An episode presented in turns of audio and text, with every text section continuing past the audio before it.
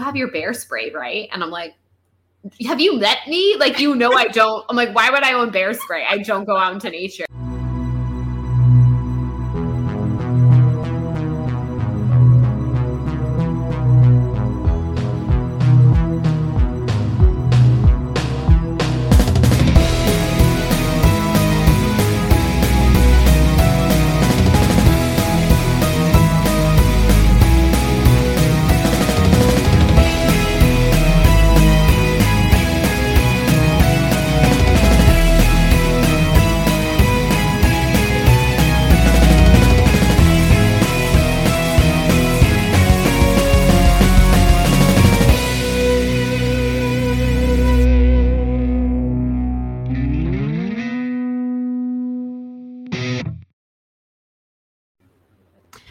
Hello, everyone, and welcome back to Hate Spinnerbait, the podcast where we hate spinnerbait, but we love Mira Sparks.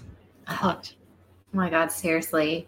We're the co founders of the Gwendolyn Rodgers and the Mira Sparks fan club because we love both of them so much. So much. Hello, everyone. I am Michael Ann. Joined with me again. Joined with me again. Yeah, that's the right sentence structure. my co-host Bethany. Bethany, how's your week going? Mine's clearly on another level. so good. Uh, you know what? You know, it was a really great idea that we did, Michael Ann, is we decided that we would start a podcast at the same time that both of us were like moving. So that was a really that was a choice that we made. I mean, we're episodes in now by the time I'm moving, but still that was really a choice that we made. We're like, you know what would cap off our 2022? Moving, packing. We just love packing. Oh, but yeah. I thought today, speaking of, um, I was like, oh, because again, inside baseball for everyone, real quick. We take turns editing the episodes. And so I was like, oh, it's my week to edit. And I was like, oh, my last edit of 2022, which makes it sound like I've been doing this so much longer than we have. like I've been really like in the trenches all year. And I was like, like only the last few months, but you know. Uh, but yeah, so I was like, oh, it's my last edit of 2022. And I got a little wistful about it, but just that's so much more editing I get to do in 2023. So get hype, everyone. This is just the beginning.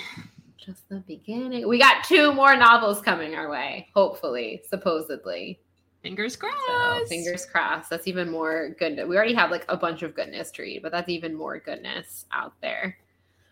Well, we're about to dive on in to chapter 11. That's we're going to get this right on the road because is probably another 2-hour episode because we just can't we can't stop ourselves. Have a lot to say. Uh, so go ahead, Michael Ann, before we dive into chapter 11, and please give us a brief recap of what we have read uh, thus far. Coley. Um, she's our main character. Her mom is a famous fitness uh, lady named Kiki. She is on a European tour doing her little Kiki fitness tour. So Coley is spending spending the summer in Colby. Coley is spending the summer in Colby with her aunt Mira, who's hard very, one to say. It was. And I'm like second guessing all my words today, so I'm like, um, uh, yeah, she's spending the summer with her aunt um, Mira, who we love. She is uh, a fat woman who is very eccentric and artist. She has a boy living downstairs named Norman, who is Coley's love interest. Kind of, maybe. Might have spoiled that for everybody. Sorry. um, um, and then she's also made two wonderful friends who we believe live on Mira's property, named Morgan and Isabel. Um, they all work together at Last Chance Restaurant in uh, Colby. And we kind of see Coley going through a lot of stuff. She's been bullied a lot. She was formerly um, fat and she's lost all this weight. And she's kind of struggling with identity and self confidence. And the women in her life, Morgan, Isabel, and Mira, and I guess her mom, but not really, have been helping her kind of work through that and find herself. And the last uh, place we left off was Morgan, Isabel, and Coley getting ready for a chick night. Chick night. Yes. The disco's up bumping. They're getting ready. I love that Coley basically thinks it's like over and they're like, this is just the preamble. Like, this is just us getting ready. We still have to go out and do it. So, yeah, that's where we dive into chapter 11. They are going on the chick night, which they're kind of like explaining the rules as well. Morgan, they're like, you know, you can't have a good chick night without le- at least one cat fight. Someone has to cry. Um, and she said it's usually Morgan, and Morgan's like, it's not. And it's like, there is every group of friends where there's the one emotional person, and hi, it's me. I'm the one who's usually crying for sometimes a good reason, for sometimes absolutely no good reason, but I'm gonna cry about it. So I respect that. So they're kind of explaining all of that. And then, yeah, their plan is to basically go out. Uh, as we mentioned last episode, we left off at the chick Nights the 4th of July. So their plan is to go out and basically go to the beach to watch fireworks and, you know, flirt with boys and live their best lives, essentially. Live it up. Yeah. Yeah. So we're starting here on chapter 11. I don't know if we said that, but everyone listening should know. And yeah, they're getting ready. They're listening to uh Isabel accidentally lights a stack of magazines on fire, which I thought was hilarious. Um, definitely something I would do. I lit my parents' crock pot on fire one time and I wasn't even cooking in it. So, who Oh. the hell knows? I am very traumatized by this is I really think we should someone out there listening, please do a count of how many times I mention TV shows that I like because I do it a lot. but here's count one for you of this episode. I'm very traumatized by crockpots and crockpot fires because that is how, spoiler alert for anyone who has not seen This Is Us, Jack Pearson from This Is Us died. So when you just said that, I was like, oh my God, I'm glad it didn't injure anyone. Yeah, crockpot so I- fires are serious. Speaking of being the emotional friend, I did watch This Is Us because obviously Milo Ventimiglia, I didn't pronounce that right, but you guys know who I'm talking about, is like the most attractive man yeah. That's Andrew. That's ever existed. And so Good I had to watch it. and um uh I it was so sad and I cried all the time and I was like, "You know what? I cry enough in my real life. I don't I don't want I this don't anymore. I don't want to know how he dies. I'm all set." Stop That's watching it. that's it. That's how he. It's Super Bowl Sunday. They were making obviously lots of food for a Super Bowl party, and the only reason it was Super Bowl Sunday is because the Super Bowl was on NBC that year. So you know synergy, and they aired the big Jack dying reveal right after the Super Bowl. So it's like, are you happy your team won? We're about to bring the mood down. Anyways, Oh my god, night. I'm Here like we are. I go, no, we Now got to go I've- back to this. now night. that I've brought the mood way down, let's bring it back up. Head into the head into the beach. Well, actually, okay, we're doing makeup first. Still plucking eyebrows. She's all like, "Good eyebrows take maintenance." Which girl, if that ain't Facts. the truth, yes, that is absolute facts. And then this is where we learn. Oh, we were saying we were curious about how she got this hole in one nickname. And this is where we learn it. We learn the story of Chase Mercer and how he was new to the neighborhood and how they kind of like found each other because of course her being like the all the time new girl. You know she kind of he was she was sort of new to the neighborhood. He was new to the neighborhood. And they kind of hit it off because he didn't have any preconceived notions about her. He didn't know the Coley of the past like everyone else did. He just knew this version. So they they hit it off or whatever. And of course now that her mother is kiki sparks she has access to the country club.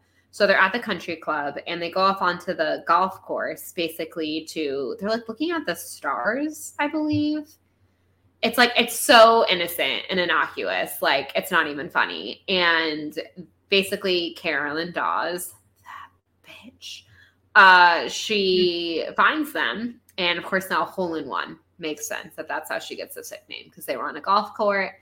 Um golf course that's not a court. It's not tennis.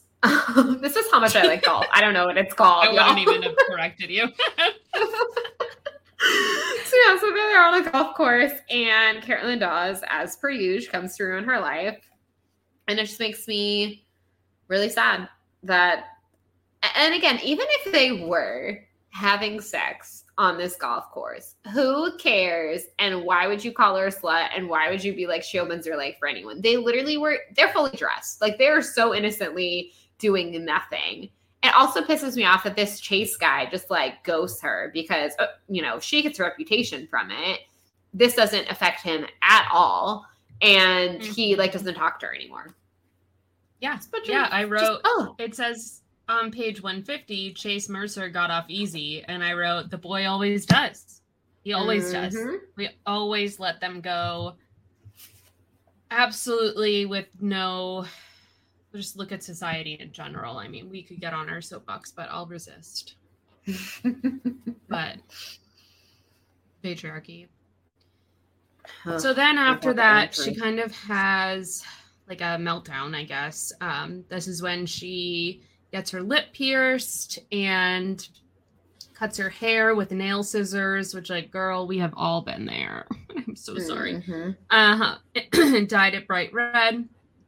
She says the same reason I took up with Ben Lucas, who was nasty and dirty and just wanted to get into my pants, and I almost let him. The same reason I lost myself in music that screamed and thundered and hated as much as I wanted to. And I sat in my new bedroom in my new house with my new pool and new clothes and felt miserable, angry with every inch of who I was. At school, I was like a time bomb, ready to explode. I pulled my long coat around me for protection so that nothing could get through. It worked as well as it could. Words. Yeah. Ugh, that's just. I just feel like the poor hits keep coming for this girl. You know, it's just. But that if has, that isn't what being a teenage girl is, I don't know. I don't I know, know, what seriously. I was having some like major um major flashbacks to being in high school and being like having those mean girls around and making me feel terrible and listening to Hole. That was my angry girl music. A little Courtney Love and I was like, wow, yeah. All I wore all black. I just walked around and was like mad all the time. Ugh, it sucks being a teenager. It's like, how do I handle all these emotions? And then imagine not it having really any friends. Does. Yeah, that I can't. I think every time that makes me so sad is that she just like really has no one, especially because it sounds like back in the day, her relationship with her mom, like they were pretty close in what they call like the fat years and now her mom like has this whole other life outside of her and i feel like she just really has no one. And that's mm-hmm. just i can't imagine going through all of that and like not having anyone to turn to until of course she comes here and she seems to you know kind of been taken in by morgan and isabel which is very nice. I will now say that we've completely finished this novel the both of us uh you know on reread. It's still it never does officially say how old they are and I'm just like, it's not really that important, I guess. Like we can gather early 20s is what I'm assuming, but it is just kind of crazy that that is at no point mentioned when we like for sure know Coley's age, which is the weird part to me. Like and Norman. I don't know. Now we know no- Norman. Norman is too. Yeah, yeah, we get to that uh, eventually here soon, actually, uh, but we never get to find out how old the girls are. And I was like, I'm just curious. Out of my own curiosity, I wanted to know. It's not really prevalent information to the story, but I just want to know. Uh, so yeah, we are now getting to the beach, which I love at the beach. Okay, Isabel's whole like little shtick with the beer. Uh, that one guy that kind of comes and flirts with her or whatever. And I also like that she definitely had more beer in the car. And it's just like she, like Isabel's big thing is like we've kind of seen it a little bit, but it really shines through in this chapter and kind of for the rest of the novel is like respecting yourself, being treated with respect by others, like knowing your own self worth. And like you, her big thing, like her advice to Coley a lot with boys is kind of like have him come to you. Like you call the shots, you, you know, you're awesome, you're amazing. Like have him come to you or whatever. And it's just like so demonstrated like really well with this whole like conversation she has with this Frank guy about the beer, and I just love that. I was like, yes, Isabel. Like, ha- she has her boundaries. She set them. She's gonna stick with them, and like she is not gonna be pushed around. And I love that. Yep. Yep. So then that guy sits down. They're like, the fireworks should start soon. And then this is when Isabel says, Hey, Coley, go back to the car and get my other six pack. I guess she's trying to get Coley to like walk around the beach a little bit, I assume. Yeah, that's kind of the vibe that I was like picking up. Like she was like, I hope that girl look good tonight. We're here. Everyone in town is here. I'm gonna go make her strut a little bit, which I love. Mm-hmm. And she does. She goes out there, she's shoulders back. She says, Don't smile, which I thought was really funny. Yeah. um, and she starts walking on the beach and she catches someone, well, somebody bumps into her very hard, but he kind of catches her eye, or he she catches his eye, and it's this this boy, his name is Josh. He's like, Oh my god, I'm so sorry, I'm so clumsy. and then he kind of walks away um, back to where he was standing with his friends. And so Coley gets a six pack. She comes back. When she comes back, she sees Norman. And he's kind of trying to invite her to sit down with him. And she's like, no, I can't. And then he propositions her. He's like, I want you. He does proposition her. I'm sorry. He's like, I want to paint your, I want to paint your portrait. But she's not listening to him at all because she catches that guy Josh's eye, and the guy Josh is like, "Come over here, come stand with us. I'm a cute boy. You don't know me." and so poor Norman basically gets ignored, and he's like, "Come over for hot chocolate tonight. I'll be there." And she's like, "Okay, great." And then she walks away. Oh, Coley, not paying attention. Listen, if a boy offered to make me hot chocolate, I'd be like, let's leave right now. yeah, I'd be like, oh, did, sorry, did you say hot chocolate? Yeah, yeah, yeah. Pack up your bag, buddy. We're out of here. Let's go. I don't need to watch fireworks. Okay. Fireworks, fireworks. You just offered me hot chocolate that apparently is like, you know, legendary hot chocolate. Let's go, Norman. Mm-hmm. Yeah, she's paying him no mind because she's infatuated with this Josh guy, which, you know, I get like a cute boy noticed her essentially. I mean, again, because they literally bumped into each other, but it's still like, oh, I've been noticed. And that's not something that happens for her a lot. But of course, of course, there's, you know, the other shoes got to drop. And it's that he happens to be hanging out with Carolyn Dawes, who is, of course, Coley's arch nemesis. So that's a bit of a bummer.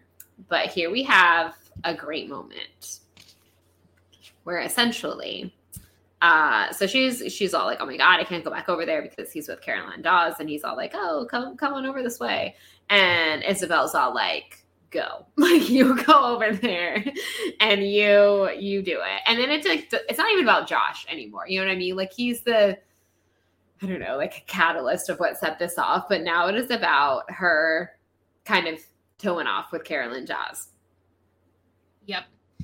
Yeah, and right before she gets there, um, she tells herself in her head, um, you know, she remembers Isabel saying, believe in yourself up here and it'll make you stronger than you could ever imagine, which is like, yep, excellent advice. Definitely put that in your head. And then she hits you with, and my mother's words, being self confident doesn't necessarily start inside. It starts with the rest of the world and leads back to you. So we're still seeing that, like, while this is a great moment for Coley,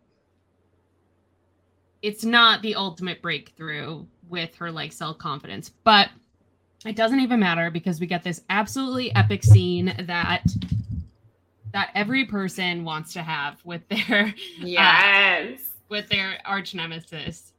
So she walks up to them and caroline starts like freaking out. You don't belong here blah blah blah and she's like she's a slut everyone knows it at home and Coley just looks at her and says, You're pathetic. No, wait, no, no, no. She didn't say you're pathetic. Uh, Carolyn says that to her because she's like and sneering at her still. And then, of yeah. course, this is where Coley finally gets to be like, "Oh, it's so good." And you're such a bitch.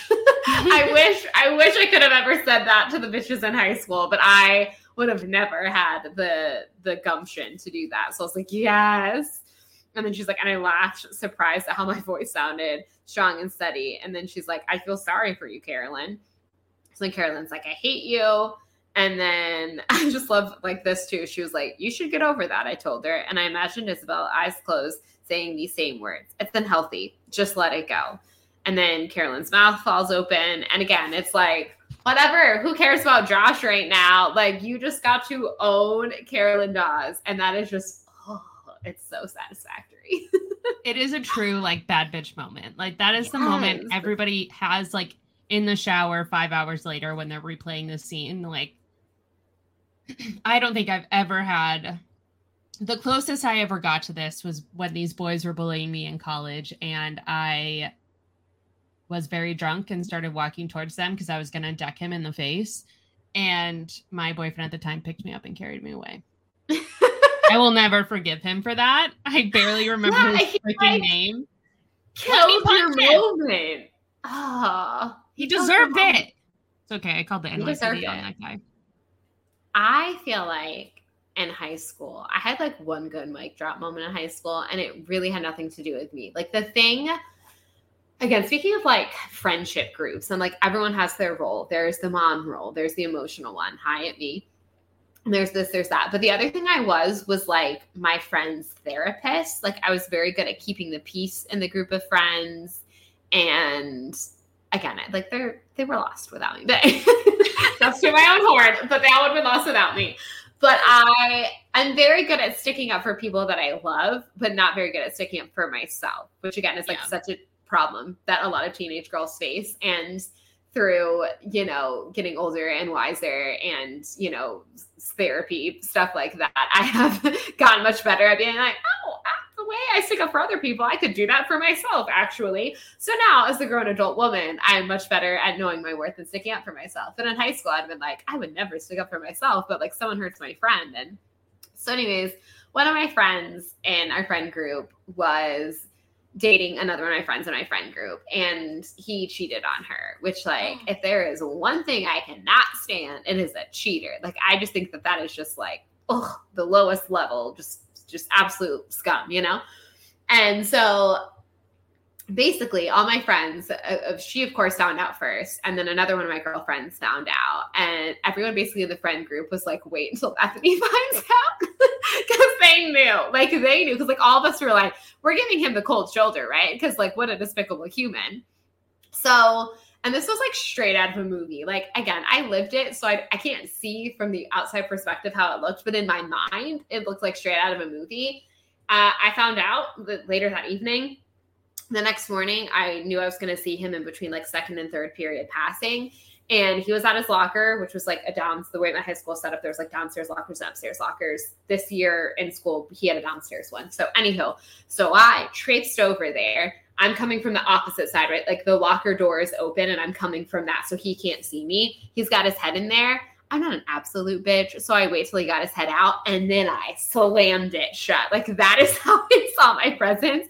I looked him in the eye and I said, You are dead to me. Do you hear that? Dead to me. Do not talk to me. Do not look at me. Do not breathe in my direction. Dead. And I walked away.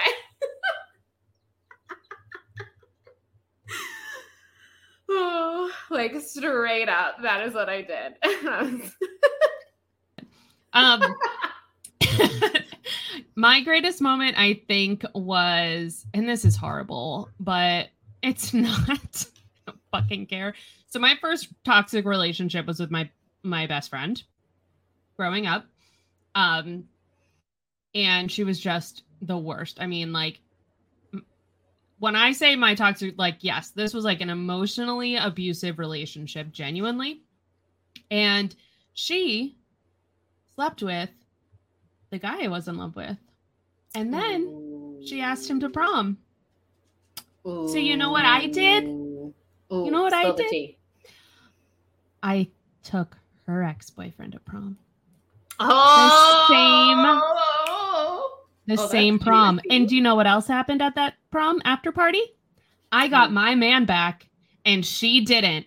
Oh, oh my god! Both men that night. That is seriously some like Dawson's Creek angst. Oh my god, I live for that. That's great. She oh, was like, "Can fantastic. we trade prom dates because I know you really want to go with him and I really want to go with her boyfriend." And I was like, "No." We're good, thanks. Appreciate I'm all set. Thanks. uh, oh, high school. High school, Seriously. y'all. What a time. Oh my god, what a time. What man. a time. And now that guy is dead. Rest in peace. Love you forever. And the other guy the other guy went on like a solo hiking trip on the um east the west coast, that like big hiking trail from like that Cheryl Strayed book. And on his first night, he was in his tent and a bear walked right over him in his tent. Uh, He packed up and went home. yeah, I same. That's mm-mm. I don't mess around with bears, No, wildlife in general. To be honest, that's like life going. Or no, I'm not going. My ass isn't going camping. I will not be running into any fucking bears. No, Okay. I'm a real indoorsy person. Right now, one of our listeners from Seattle is probably out with their bear spray as listening to that, and I just want you to know you're a braver soul than I will ever be. 100%. If it's not glamping, I don't want it. I don't want it. I don't want anything to do with it. I'm an indoors person. Okay, y'all. Very indoors. Me and the outdoors do not mix. Me and wildlife. It's terrifying to me. Keep on keeping on. I went to visit Wyoming for a friend's wedding. And like when in Rome, you know, like we did want to do some like like light hiking, but there's like a ton of wildlife. And my friend from Seattle was like, Will you have your bear spray, right? And I'm like, have you met me? Like, you know, I don't. I'm like, why would I own bear spray? I don't go out into nature. And also, you can't fly with bear spray. So even if I had some at home, which I don't, wouldn't have been able to pack that because I flew to be here. So uh, was I supposed to like go to Target in Wyoming and be like, y'all got any bear spray? Like, no, get out of here. What even is bear spray? Is it like mace? Basically, like super strong mace, like hella strong mace. And I'm like, do I have to get it in their eye then? Because they are very tall. Or do you just spray it anywhere near them and it freaks them out? I And I'm fast. uncertain. And Yeah. they have big paws. No, there's no fucking way. No, no way. No. But you know what is not terrifying? The victory of telling off your arch nemesis. So Yes. tells off Carolyn, and then that segue there. Woo. From Bears to Carolyn Dawes. But so she goes ahead and um, tells her off. And then essentially Josh is all like, I'm sorry about my cousin. And then he's all like, We're leaving tomorrow, but can I call you? And she's all like, I work at the last chance. So like smooth operator. She's like, boy, you can't get my number. You can call me on my job though. I don't know. I liked that. That was cute. I like and that too. Um, I love this part too when they get back because like Morgan's confused because like Morgan doesn't know like she wasn't there the day of the whole Carolyn Dawes things. Like Isabel knows what's up, but like Morgan doesn't know. So Morgan's just like uh, like what is happening, and so Isabel's like, "I'll tell you everything later." Isabel said to her, patting her knee, but it was very very cool. I just I just love that. Oh, that's cute. Just the the mutual respect. So then we get back to the little White House, and who is there? Freaking Mark. Mark, Mark, Mark, Mark, Mark. Mark, Mark, Mark, Mark, Mark. Plans have changed. Isabel, of course, is now like, what the heck? Where am I supposed to go? Because now that Mark's here, I'm not going to be allowed in my own house, which is honestly very annoying. And yeah, so that's just ugh, Mark trying to win back in good graces. Don't like that. No, that's not going to end well. And Mhm. Isabel is annoyed. Uh, she goes ahead and says goodbye to them essentially, and then she um, heads up to go see Mira, or uh, the MVP of this novel. MVP, yeah. And um she worries that she's gonna be asleep, but she's not. She walks in and Mira has the uh has a disab- uh, disassembled telephone in her lap, which of course she does. and she Mira says, you know, I don't really like I don't really like the noise and the pomp and circumstance. I just prefer a nice quiet celebration, which me too, girl. Yes, Mira. Um, and so Coley takes her outside and they light a couple sparklers and it's very cute. And Coley says to Independence Day. And Mira repeats the sentiment sentiment. And I love that because it's like, yeah, it's Independence Day, but really what we're talking about here is Coley's independence from the shackles of Carolyn Daw- Dawson. yes, I also like loved. I was like, I understand that it, it that literally is what the holiday is is Independence Day. The sentiment meant so much more, and I love that she like went and had this little quiet moment with Mira, and I love the sparklers. But the entire time in the back of my mind, I'm like, but you told Norman you were going to meet up with him, and I feel bad because as someone who has been, you know, Coley's been bullied and she doesn't have a lot of friends and people let her down all the time. And I was like, I know you're not doing this intentionally, but please don't like stand someone like that. You would hate that. So yeah, the whole time I was like, oh, I love this moment with Mira, but I'm very worried right now about Norman's feelings. I know. Oh. I know. So then chapter 12 comes. Oh, this is one of the chapters I cried in. I cried in almost every one of these chapters. So get ready, guys. From here on out, it's time for tissues. It's time for tears. So it's the church bazaar that we've been hearing about for a little while. And they're browsing, they're walking around, and what happens? But Bay Williamson and her weird alien baby yes. that should be studied by Fox Mulder is talking tons of shit about Mira once again. Mm-hmm. Once again. She's making fun of her for how much she loves the bazaar, which again is in itself bizarre because isn't that the point? Um. Trying, to, trying to make money here. That's like throwing having a yard sale and then being mad someone spends a thousand dollars. Right. Um. And Coley is Coley is still riding on that high from last night, and she's like, you know what? I'm gonna fucking say something. So she walks right up to Bay Williamson but before she can say anything, Mira kind of pulls her away, says, Come on, it's time to go.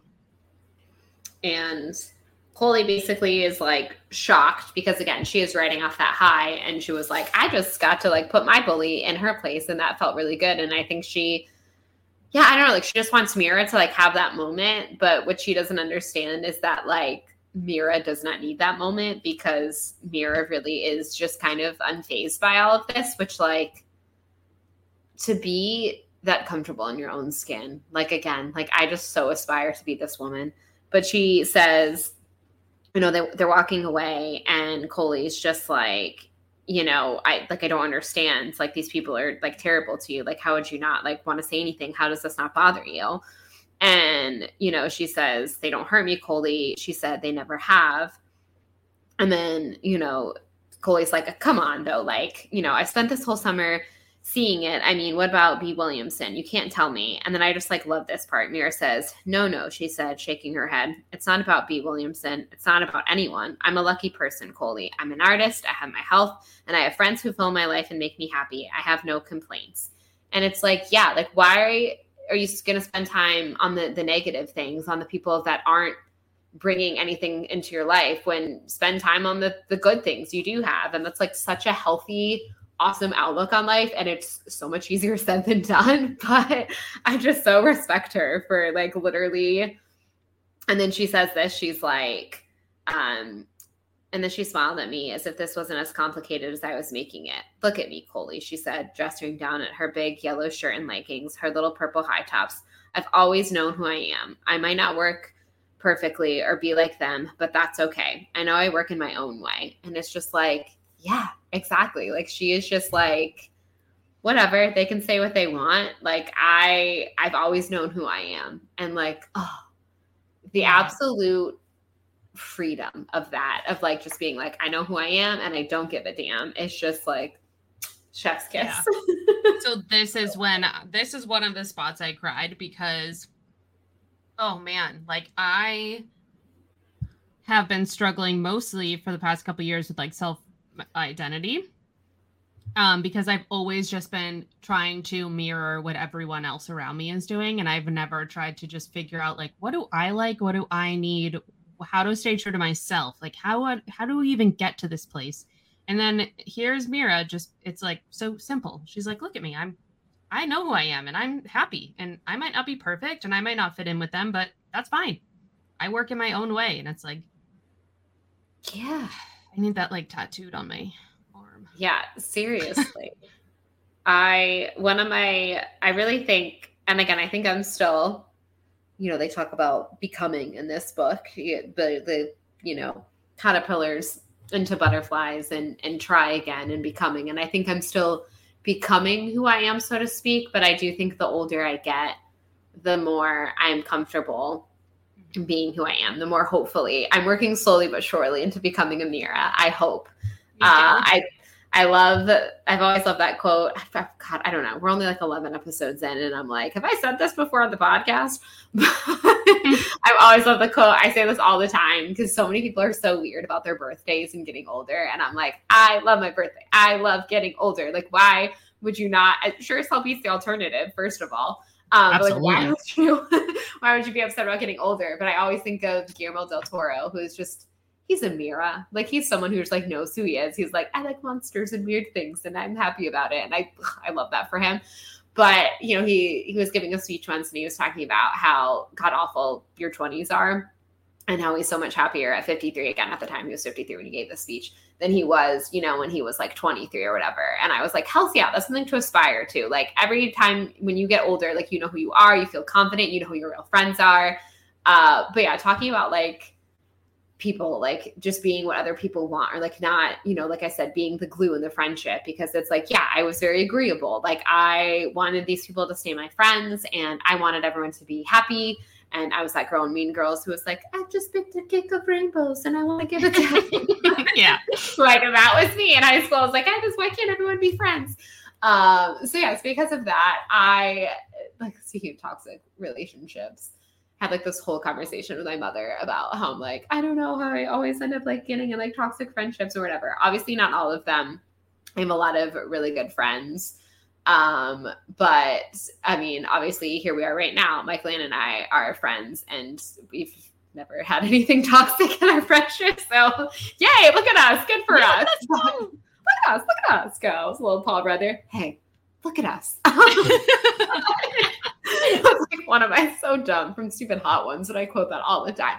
But anyways, my group of friends in high school that I was just talking to all about, I'm certain I said it. I'm certain that they like kind of knew. But again, growing up in Florida, like there wasn't a lot to do with your like you went to the beach. That's what you did. Like if it was a weekend, once you got your license, like everyone was just like, let's drive to the beach and we didn't have a beach close to us. I want to state that. Like you have to drive like an hour to get to an actual good beach. Like everyone thinks like you just walk out your back porch in Florida and there's the beach, but that's not the case. If you live in Central Florida, which obviously is where not where uh, I went to high school, but um where Mike Land and I live and or lived, I still live in Orlando, Central Florida. Like it's a hike to a beach. But anyhow, yeah. so it wasn't until I was in college and I wasn't hanging out with my high school friends all the time. And I came like down to visit them or whatever. They were all going to school in Tampa and I came to visit them and they were saying something about like, oh, maybe tomorrow we'll go to the beach. And I was like, I really don't like the beach. And they were like, what? But you went with us all the time. And I was like, because no one ever asked. And I'd rather hang out with my friends doing something I don't like and have friends than not. I was like, what would I have done? Like, sat by myself every weekend if I didn't go to the beach. And they were all like, oh. and so yeah, like one day I was like, I've had it. I'm just gonna be true to who I am, and I'm gonna tell these people I don't like the beach. and that's such a dumb thing. Like that's so dumb. But like it took me years to tell my friends that I didn't like the beach. Mm-hmm, yes, I'm trying to exit my people pleasing era at the moment, and I am like, it's hard. It's hard to leave your people pleasing era too, because then you're like constantly thinking to yourself, like, am I being a selfish bitch. Yeah. It's like no, you're just no. you're just doing what you need to do to like take care of your own well-being, but like, the whole time you're like, "Oh my god, I just told this person no. Am I selfish?" Am I the worst person ever because I didn't want to do this thing? And it's like, no, you just like have boundaries for yourself and that's normal and human and how everyone should be. I think of that scene in I've got a movie reference for you all right now, not a TV show reference for once. But I always think because yeah, sometimes I'm like, wow, I really like am being too much of a people pleaser, and you know, like what's my identity or whatever. And I always think of the movie Runaway Bride, where she always like all the different people that she's with, she always just orders eggs the way that they do because like she doesn't have her own identity. Like she dates this guy for a while, he falls in love with her she thinks she falls in love with him they get engaged get married and then she freaks out and runs away right? Like that's the whole trick of the movie. And so when richard gere comes and he's like asking her like how do you like her, her? he realizes that she always just eats the eggs. And so when she finally decides to like stop running stop like dating all these men and and just like taking up their personalities she there's like this entire montage of her making eggs and like seeing which way she likes them and i like i think that's like so perfect like a great example of that of just being like there's yeah you're not being selfish you're not being a terrible person you're just trying to figure out how do you like your eggs cooked And there's nothing wrong with that. Yeah, yeah. You know what? I remember watching that scene and being like, "Oh my gosh, this is resonating with me," and I totally forgot about it. So thank you for bringing that back into my life. I should watch that movie again. Great movie, honestly. I, I'd like to revisit it. It's been a long time since I've watched it, but yeah, I will always think of that the the "How do you like your egg scene. So now here we are. She's just had this lovely chat with Mira, and Michael and I are clearly in our feelings about it, but she the last chance and it's the end of the day and she gets a phone call and who is it but josh? Which i like that she says it was a boy. I glanced back at norman the only boy who might logically call me to see him sitting by the grill reading a book about salvador dali and eating french fries. Like i like that she was like is it norman? Oh no it's not norman. Like she's like he would call me. Who what other boys do i know? So yeah so it's josh from last night Isabel keeps being like, don't give him your number. She's like whispering advice to her, whatever. Like, don't give him your number. Like, play hard to get. And so she's like, oh, yeah, like, I'll be back in town. I'll be back in Charlotte at like the end of August. Like, maybe we can go see a movie then. And she's all like, you know, blushing and exciting. And the girls are proud of her for like handling the phone call really, really, really well. But our poor little Norman in the background is, um, he's a little jealous to say the least. And he's been stood up and now she's on she's taking phone calls at work from people. And i love morgan and isabel's energy in this scene because it is such like big sister energy when they're like you know they're talking about norman or whatever. And she tells her like oh crap like i was supposed to sit for a portrait and i totally forgot. And then like both of them are just like they stand up for him so much because she's kind of talking about Josh. And she says, like, I thought of Josh with his easy good looks, then of Norman, uneasy sleep under all those mobiles. I mean, he's kind of, he's not really my type, which of course, like, I love. She, like, you don't know what your type is. Like, you're 15 right. and you, like, have had crushes on boys, but you don't, like, really have a type. So then Isabel's like, and what exactly is your type? And she's like, you know what I mean. All the collecting he does and the sunglasses in his car. I don't know. He's just Norman. And basically she's saying, like, he's weird and it's like, you don't have any room to judge. And so that's kind of what Isabel says. And she's like, ah, hi, excuse me. Like when you came in here with your lip ring and your uneven hair color, and like, how dare you? Like, if you don't want people to judge you, why would you judge them? And it's just a nice little wake up call. And then I think that, you know, Coley was having this moment, a cute boy had caught her eye. And I think she now thinks about it and is like, oh, yeah, you're right. that is kind of but yeah, I just love Isabel and Morgan in this scene. Just like instantly big sister vibes. Like, excuse me, that's our Norman, and you will be nice to him. And I like yeah. that she's just like, he's the nicest, sweetest boy I've ever met. If you think he's not good enough for you, you must be better than any of us. And it's like, oh, yeah, that's, yeah. yeah. I, yeah, I like how um Isabel is like no bullshit. She's like, yes. she's like, look, Coley, don't let some cute guy make you forget yourself and we've all fucking been there, have, have we not? Mm-hmm. Um, and I'm like, yeah, Isabella is a real one. She will not sugarcoat it. She might be kind of rude sometimes, but she is. She's not gonna let you do anything stupid. She's gonna bring you back to reality, and I appreciate that about Isabel. I think everyone needs an Isabel. Damn straight. I wish I had an Isabel, like when I was 15, setting me straight. I did have a friend that used to set me straight, but I did not appreciate her like I should have. Yeah, I feel like we never we never do. Hindsight's always 2020. Mm-hmm. I mean, thankfully I was the youngest of three sisters, so with a lot of like boy stuff, I feel like I was set straight. Like my sisters would be like, "You're not going to stand for this, you're not going to do this," and boys are dumb. Like they're so dumb. And you just need to know that now. And like whatever they say and however they treat you, like if they treat you poorly, that is like they're dumb and they're wrong and you're right. And I was like, yeah, okay. So I think I probably was very good as far as like handling guys. I think it was more like girls. Um like, you know, people I thought were my friends who weren't my friends that I just yeah. like couldn't yeah, like I wasn't good at handling that probably. And Isabel would have probably set me straight yeah, Isabel would not have let me stay friends with that girl for as long as I did.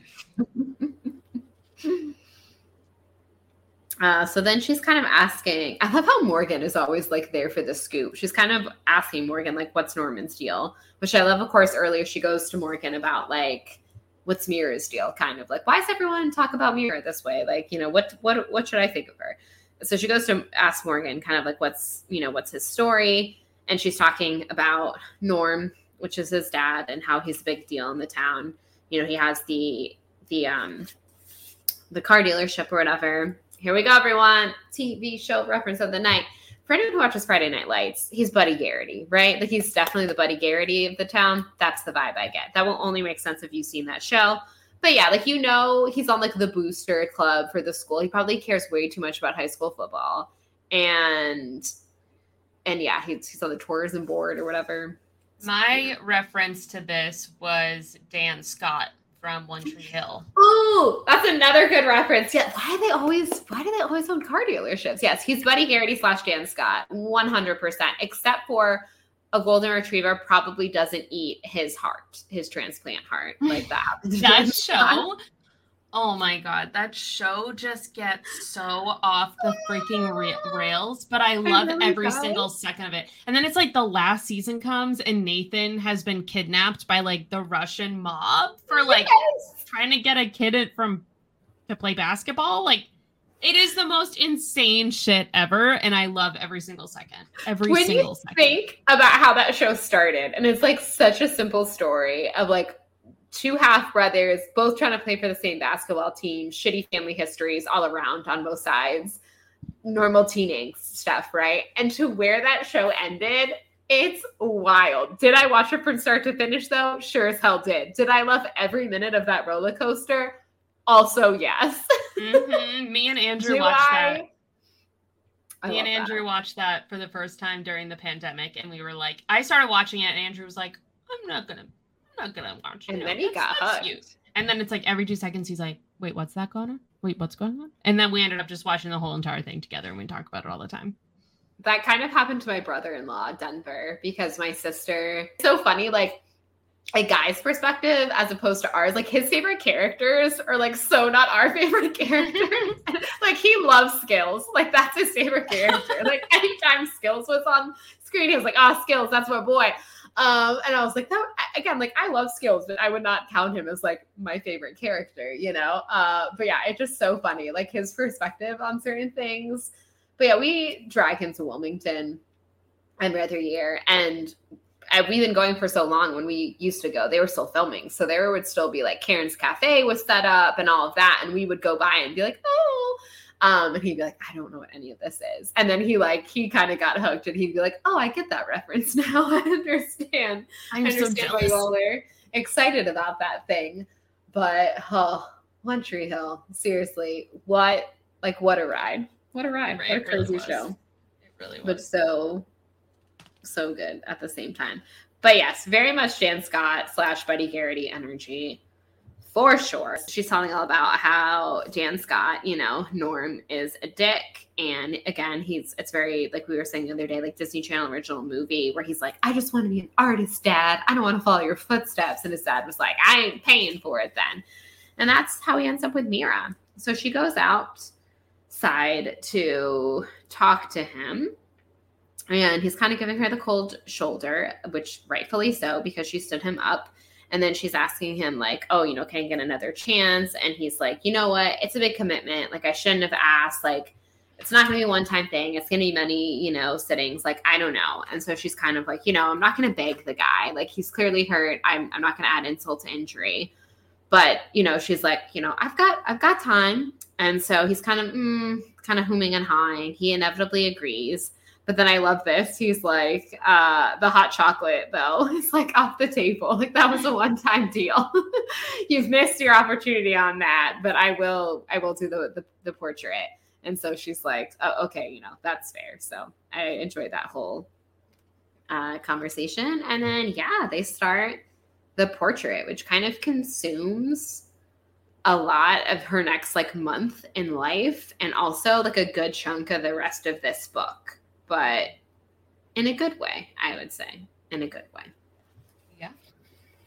Yeah, they end up spending a lot of time together, and he's doing he's painting and she's kind of realizing that she's like might be into him a little bit. She's like putting her bullshit aside to be like, wait a second, this guy. And So, maybe he's all right. then we kind of see uh, it might be oh yeah so then we kind of get the first signs of some some big norm stuff. Uh, the phone rings every day. At the same time and you know it's 1999 because it's a rotary phone not a cell phone. Like an and answering machine. So good. with an answering machine that you can hear out loud. Um and you know the person never says anything. They just clear their throat and they just keep going. And norman is like i'm not answering it and i'm not talking about it. So get over it not happening Yep. Which I do like, you know, they both respect each other enough that he's like, you know, aren't there things that you don't want to talk about? And she's like, yep, you're right. And she really does try to be respectful of that. He doesn't make her talk about anything she doesn't want to. And they just have their little moments sitting there. She keeps kind of also pestering him to see it. And he's like, no, not until the end. Like, I'll show you when it's done. You don't get to see the work in progress. Um, I also love, and this is like such a kind of like artist cliche, but I was like, yes. That when she first kind of starts crushing on him, it's like seeing his hands at work and whatever. But I was also like, yeah, artists do, artists and musicians always do have good hands, which I guess musicians is another form of art. Um, but just speaking, I mean, usually if you're like a piano player, guitar player, like you kind of do have to have like long fingers. so, like, yeah be good at playing those instruments. Um, but yeah, so artist hands. They're always like, mm, yes, there he is making his art. How hot. And of course, like when she really kind of first starts realizing she might like be into him is when he like goes over to her and like tucks her, you know, hair behind her ear, which again is like such a cliche, but also sucker for it. I'm a sucker for that and forehead kisses. And again, forehead kisses mostly because Pacey Witter girl till I die. And Pacey Witter used to always give the best forehead kisses on Dawson's Creek, and it always made me want a boy to do that. And I, no, I have a boy who does that, so that's very Aw, nice. Aw. Love. I love it. I love love. I also like it, she's like when we weren't arguing about the phone, we listened to music. Um, and then she was like, uh, to my horror, I was beginning to appreciate his hippie bands. and then she also like starts introducing him to the like Kiki infomercials, so like the butt master and all of that. And I just think that's really funny. Like this teenage boy, like just being in a room trying to do his art, and this girl is like showing his like her mother infomercials. I don't know. That's very funny. and he's into it. He's like, he, she really loves what she's she does. You can really tell. Yes, that is very true. Oh, I love this exchange on page 189. So again, it's kind of just like she's going talking about the phone calls and the infomercials and the spending the time with him.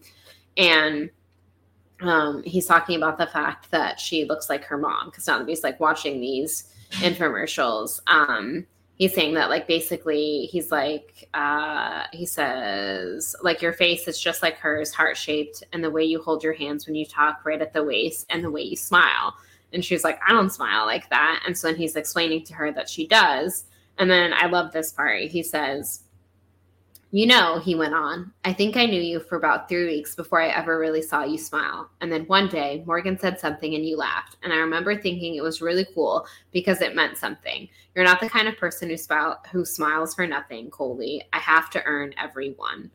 And I just love that. A, it's like very sweet that he like recognized that in her. Um, and also, I, I just like, I like the way he's kind of seeing her and helping her see herself that way. Like, because again, she thinks her mom is like the strong, confident person, and she has this great smile. And she's like, I don't like, I don't have any like kind of good smile. And the fact that he's like, you really have to earn every one. Like, you don't just give away a smile for nothing. And I was like, oh, I love that. Like, what a what a like nice thing to notice about someone and to tell someone. And I just I thought that was great. That is really great. I also thought that it's become tradition, her and Mira having the cereal, which as I was reading it, like every time she talks about that and, you know, they read the horoscopes or whatever, and I was like, oh, how cute. And then all I could think of was And you know, this is how Coley is a Gen Xer and not a millennial because as millennials, we killed the cereal industry, apparently. well, cereal is low key fucking terrible for you. So. and again, who has the time? Like, there, I don't know. I just want to. I mean, I do eat cereal still sometimes, but like never really for breakfast. I like eat it as a snack. yeah, exactly. I, I, mean, who eats breakfast? No yeah, one. honestly, no one. Millennials killed breakfast, but we love brunch. so yeah, every time I read them having breakfast, I just think, hmm, typical Gen Xer. Gen Xer and a boomer having breakfast. We would never. Millennials uh, would never. So yeah, so that just kind of cracks me up. But basically, they're having their breakfast. He says it's coming. And it's which I like that when she points to the paper, Coley. This is again as much as the last few chapters of this book are very emotional and get right at your heartstrings, I also had like a laugh out loud moment in each chapter. Like there are very like weird, funny parts.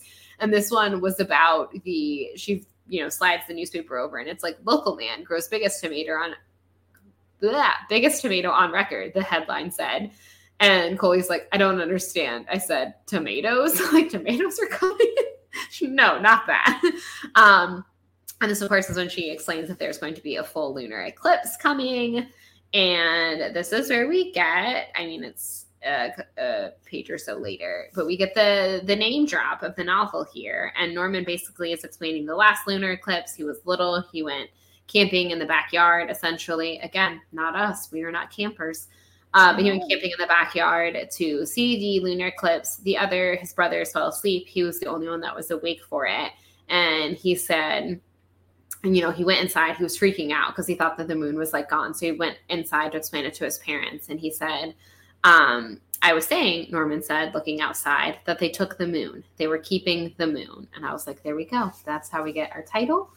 And i've also decided now i think it's like a fun little game to kind of uh, establish who's the person who says it each time. So in the first novel it's not like specifically said, but I guess every time they reference that summer, it's from Haven. So I guess Haven gets the title drop in that one. And someone like you, Scarlet, is the one who gets the title drop, and it's oh, and the most perfect thing, and it's about Halley, and it's just an adorable friendship moment. And now Norman gets the high honor of being the Keeping the Moon name drop. So there you go. That's been name drops so far in Dessen Land. I love that. Sarah Land. Good old Saraland. But yeah, obviously it came back. Uh, I also did want to point out before we get to chapter 13, I like this last little bit here on page 193. Um, and this is again another from Norman. He says, But it's strange, he went on. When you've always been told something is true, like the moon will come back, you need proof. And while you wait, you feel the entire balance of your world just tipping. It's crazy. But when it's over, it does come back. That's the best because it's all you want. Everything narrows to just that.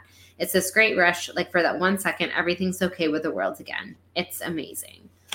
And I just thought that was kind of beautiful and kind of sums up, yeah, a lot of a lot of things that Coley has been going through in this novel. Number 13. Yes. Are we ready? Uh, second week of August, two days before Mira's eclipse, when Morgan came to work with a plan. And so this is when she essentially decides that she's going to go to the Dur- to Durham to surprise Mark.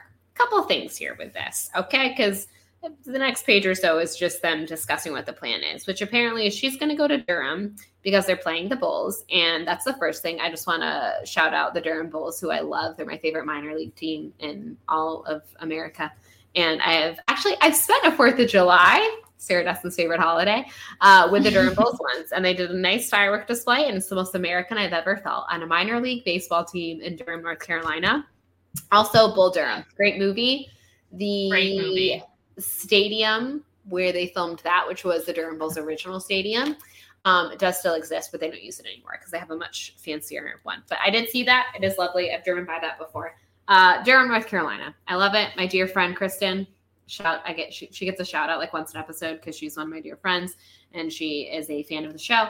Um, that is where she resides. It is a lovely place. I love it. They have a great uh, cider place and also where the Duffer brothers are from. And I love them. So just wanted to shout out Durham, North Carolina. Um, yeah, Kristen's such a good friend and she knows so much I love Stranger Things that last time I went to visit her, she's like, Do you want to drive by their high school? And I'm like, kind of. Like, is that uh, weird? yeah. Maybe, but I don't care. so yeah, uh, and also yeah. of course Durham is only like 20 minutes down the road from Chapel Hill, which of course is where the one and only amazing Sarah Dessen resides. So anywho, love the Durham Bulls shout out. Second of all, they're gonna go to Dillon, South Carolina because they do weddings there. Do they not do weddings in Durham? Because I've been to Durham and I've seen people get married. So I, I didn't understand that. Does Durham not have a courthouse? They do. I was gonna Google it because it's like maybe they do, like maybe it's some sort of like Vegas type thing where you can get right. like because normally you have to like apply for your what marriage license and it takes like a Yeah. couple days and then like all that shit. But whereas like with this situation, it looks like you can just do it and get married the next day. So yeah, it must be some kind of expedited process. And I've never been to Dillon, South Carolina. I know it does exist because I have driven by signs for it on I-95 on my way to North Carolina many times. And the only reason it sticks out to me is because of my love for Friday Night Lights, which takes place in a fictional town of Dillon, Texas. So every time we pass by Dillon, South Carolina, I'm like, oh, Dillon. But I, yeah, what does Dillon have? Is it like a Vegas where you just go have expedited weddings? I don't know. Mm, but I was very happy that on this page there was both a Durham, North Carolina, and a Dillon, South Carolina shout out because I was like, I know both of those places. I am looking at the Google Maps view of the middle of Dillon, and it looks like just any other place. so weird. I It's wonder why away from me. it was chosen as I don't know. They do weddings there apparently, which is wild. Another thing that's wild when they're talking about all of this, which of course Isabel is like, this is a bad plan. Morgan is all like, we've been engaged for almost six months, which I understand that a lot of people do not have long engagements. I guess, like, I don't know. Can't relate. Can't relate. Cannot imagine having like planned something no. I was like, ugh, six months, uh, almost six months. So it hasn't even officially been six months. And I'm like, girl, slow your roll. Okay. First of all, Mark's a douchebag. Second of all, it's only been six months. You can you can wait a little bit longer till you marry him. Yep. Yeah. Thought that was crazy. so then basically that's the whole conversation at the beginning. It's just like she's going to surprise Mark and Durham. Isabel's like, this is not a good idea. She's gonna do it. Uh, she's like, wish me luck. Coley wishes her luck. She's on her way out of the last chance. And then basically we the next scene we get to here is she's being woken up by Norman. She fell asleep while he was finishing his uh, drawing, essentially. And the the phone rings again. And this is kind of a you know she sits there every night while the phone rings and it goes to voicemail. So finally she's like i can't stand this. And he's like you want me to answer that? Which is kind of like yeah she's wanted that all along. Which again you shouldn't do it just because she wants you to norman but you know. So she's like yeah yeah i do. So he finally answers the phone and of course the phone call does not go well and then she kind of feels terrible but he you know talks to his dad which i does i do love that he's like you're the one who calls every night man. Like i'm not the one doing that if that's you. So they have kind of you know a little bit of a phone conversation and that is kind of what ends up having coley open up to norman and she kind of tells him everything about you know like her struggles and how everyone hates her back home and everyone thinks she's a slut and um, all that kind of stuff. And he just kind of sits there and he's telling her, like, you know, you don't have to tell me any of this. And she tells him that, you know, he's the only one that she's ever wanted to tell.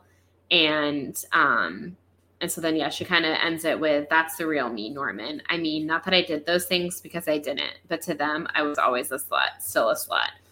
And yeah, so she tells him, that. And then the thing that really makes me sad here in the middle of page 201 she just like pours her heart out to norman and tells him all of this. And of course he's just you know he's there for her and he's you know he told her she didn't have to say anything or whatever. But of course you know she she wanted to.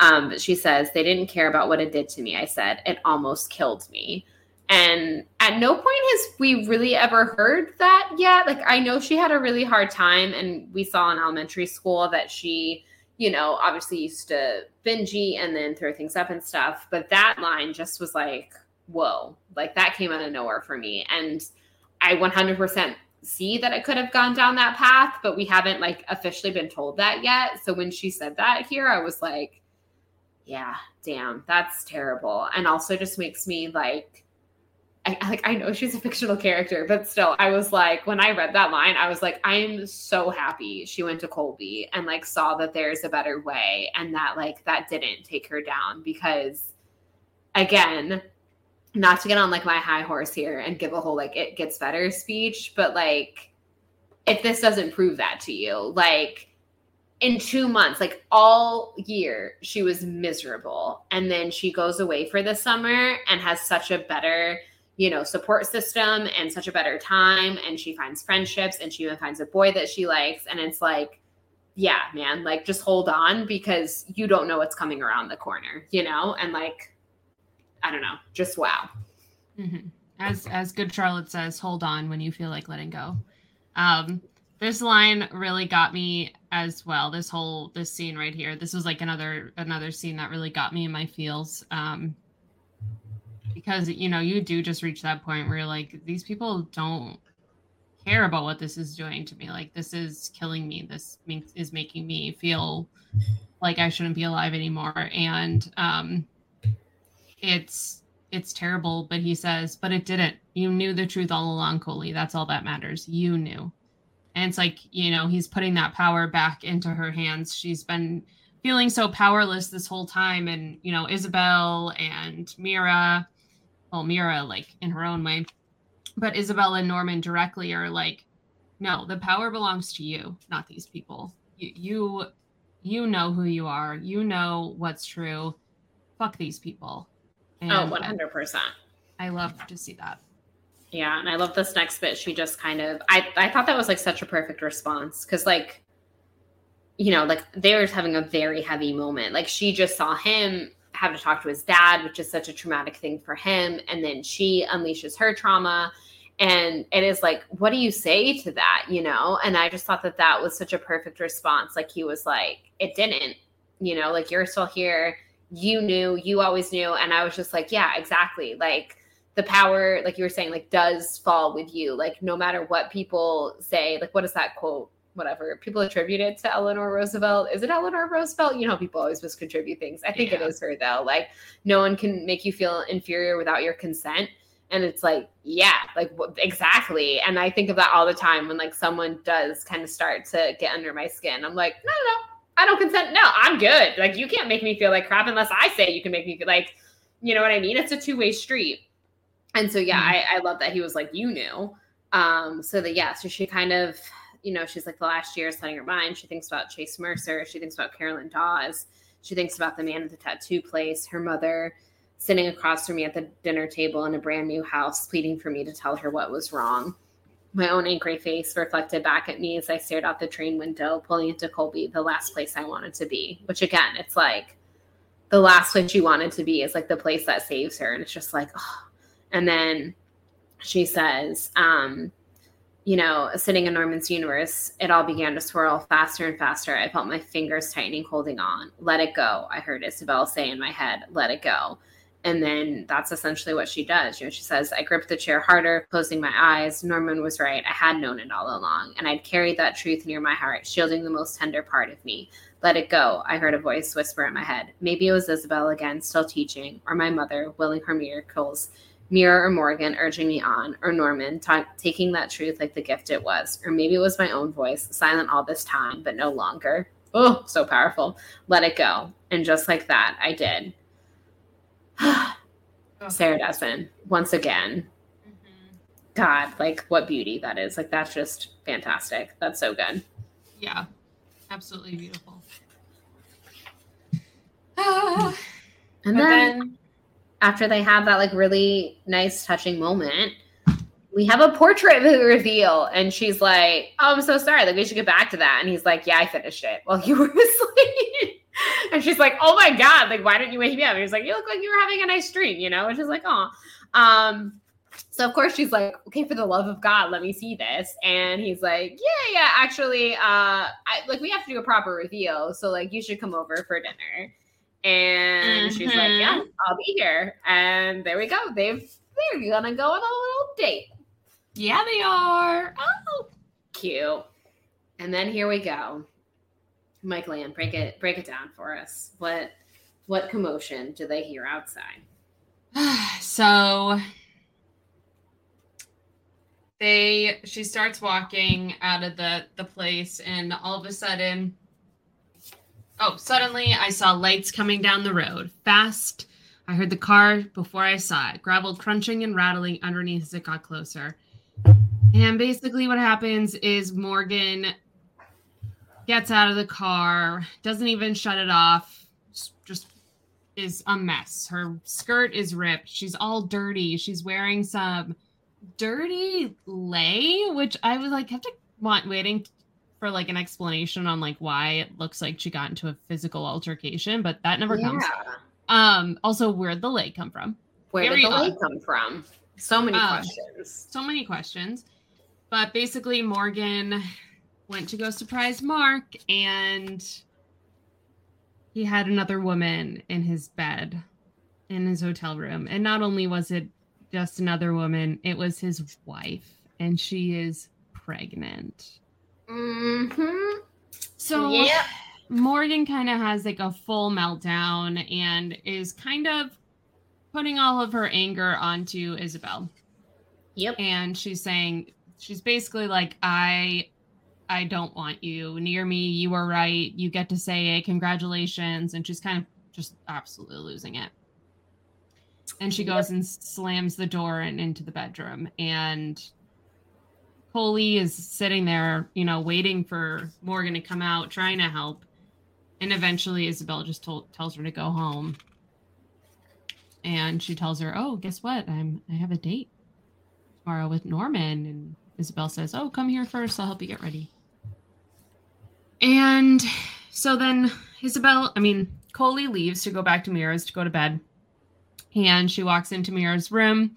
Mira is asleep with her um, Walkman on. Yeah. And she goes and takes it off of her and she decides to listen to what Mira's listening to, and it is Kiki Sparks. And it says, the tape is saying, If you try anything, my mother went on, her voice building, if you try to lose weight or to improve yourself or to love or to make the world a better place, you have already achieved something wonderful before you even begin. Forget failure. If things don't work out the way you want, hold your head up high and be proud and try again and again and again. And oh man, that one kind of just got me right now too. I was like, am I gonna make it through this paragraph? I don't know. um, yeah, I got a little weepy over here. Uh, if every, you know, what is it? Uh, you know, 28 days, you know, so every like third podcast, I guess, goes in about 28 days. We're even more emotional than usual. You all know why. yeah. The hormones are just things are happening, and Sarah Dessen just writes these really beautiful novels, and it's just really hard sometimes, okay? It just she just like knows where to hit you. And it's like there is such this, you know, we live in a capitalist society and we put a lot of emphasis emphasis on failure and it's really draining because you feel like you know people who get divorced feel like they failed or people who you know get fired feel like they feel like they failed. And it's like in neither of those situations are you failing. You know marriage doesn't have to be forever and that's okay. And um if you everyone gets fired most of the you know people get fired all the time. I got fired um, and it's like people the, get fired for the dumbest stuff all the time, all the time. like, don't I fucking know it? We're not gonna get Michael Ann started on that. don't get me started on that. We can't anyway. Maybe in a few months we can tell you guys that yeah, story, we'll but we'll not now. Um, but I mean, yeah, you're like, oh, you know, especially I know from my experience, I've been like so obsessed with failure and like my self worth is connected to it. And it's like, you're never a failure if you try. You're never a failure if you are going out there with good intentions and doing your best. And that's even if your best is just getting out of bed to shower and then get right back into bed for the whole day, you're still not a failure, you know? And yes, that just really 100%. Yeah. Really I think there's people don't get enough credit for just like existing every day. Yes. Like there are certain days, again, like with packing up my apartment like the other day i was off and i slept in and you know i'd been going going at, at work. I would work all day come home and pack and i was like this is my day off. Like i can really get some packing done. And i got like not nearly what i wanted to get done. Like i didn't start doing it until like mid to late afternoon and i like i felt like a failure. And i was like no like your body needs rest and i've been working really hard all week and like i still got something done today like Mm-hmm. I woke up and I walked my dog and I fed her and I fed myself and I got some packing done. Like I existed today and I tried and I succeeded. exactly. Exactly. You're like, I fed myself. And that is really that's something, you know, that's like that really is something. People, mm-hmm. yeah, we don't give give ourselves enough credit for existing every day in a really really scary tumultuous tumultuous that's not a word. We're we're struggling here at the end of this episode. Today i was talking about the other day i couldn't say and i still can't say it anonymity. Like why can't i say that word? I don't know why. And i was like man i really struggled when i was reading that norman quote and i still can't see it but anyways it's trying times we're both tired and we can't even talk and i'm proud of it you know what us getting through this podcast today. That's our success yes. story of the day. Chapter 14. Let's dive in, shall we? Uh, the next morning, basically, um, Norman and her are the only people that show up for work, which again is just like so unfathomable to be as someone who's worked in more like corporate America restaurants. I guess I've never worked in a mom and pop. Um, but I was like, yeah, I guess there would be a time where only one cook and one like server would show up. And you're, you know, the pub that you worked at in New York, and you were like, there was eight whole employees. And I was like, that's wild. yeah. There was like days in the winter where um, I was the only server. There was no bartender. It was just me and one other person in the kitchen. That's it. And I would so just run the whole place. And it was like, you're like, and it was fine. Like I made it yeah. through. Totally okay. So yeah, it's like that's just crazy to me. So they're the ones who show up to work, which obviously because Morgan and Isabel are like going through it right now. So when she gets home, um, again, this is the big this is Mira's big day of the moon. But anyways, when she gets home, she's listening to Isabel talk to Mira. She's kind of gone over there for I think a little bit of support, you know, she's alone and and you know, Morgan won't talk to her and also just maybe for a little bit of advice.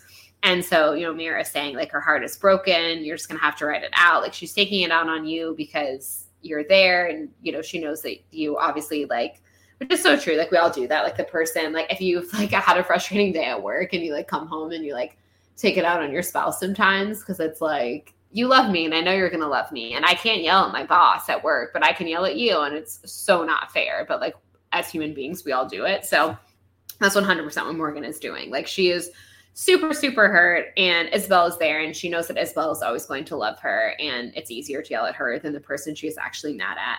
Um, this entire exchange, though, where basically Mira is like, you should give her a card, is just absolutely one of my favorite things. mm-hmm. um, it's so, so good. But yeah, but basically, uh, start, just finishing off the the stuff, like, you know, she's like Isabel saying like blame Mark and, and whatnot. And she's like, I didn't want to be right, Isabel protested. I just didn't want her to get hurt, which I think is is the hard thing. Um, you know, we were saying earlier we, we could see both sides because we've been both Morgan and Isabel in, in this situation.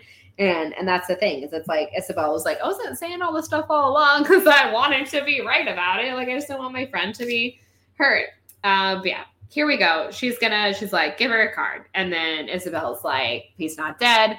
And, um, or uh, she said, or sorry, Coley says that he's not dead. And I love this. Isabel's like, he should be. Isabel said darkly, which, like, yes, queen. but Mira's like, no, no, no, give him one anyways. So then this one is so great. Um, okay, where is it here? Oh, here. There comes a time when we all must accept the loss of someone who may not have been truly real, but was very real in our hearts. I know this loss affects you in a way some might not understand, but as your friend, I do. And I'm so sorry. Dead soap opera character, Amira said. and I love that. I love that she made a card for that. And also, I really wish I could have gotten that card because as I started this episode, literally talking about the death of Jack Pearson and how it affects me, I needed a card after Super Bowl Sunday. Like, I wish we would be like, listen, I understand you're going through a time right now. yeah, I needed one of these cards when Fred Weasley died. yes.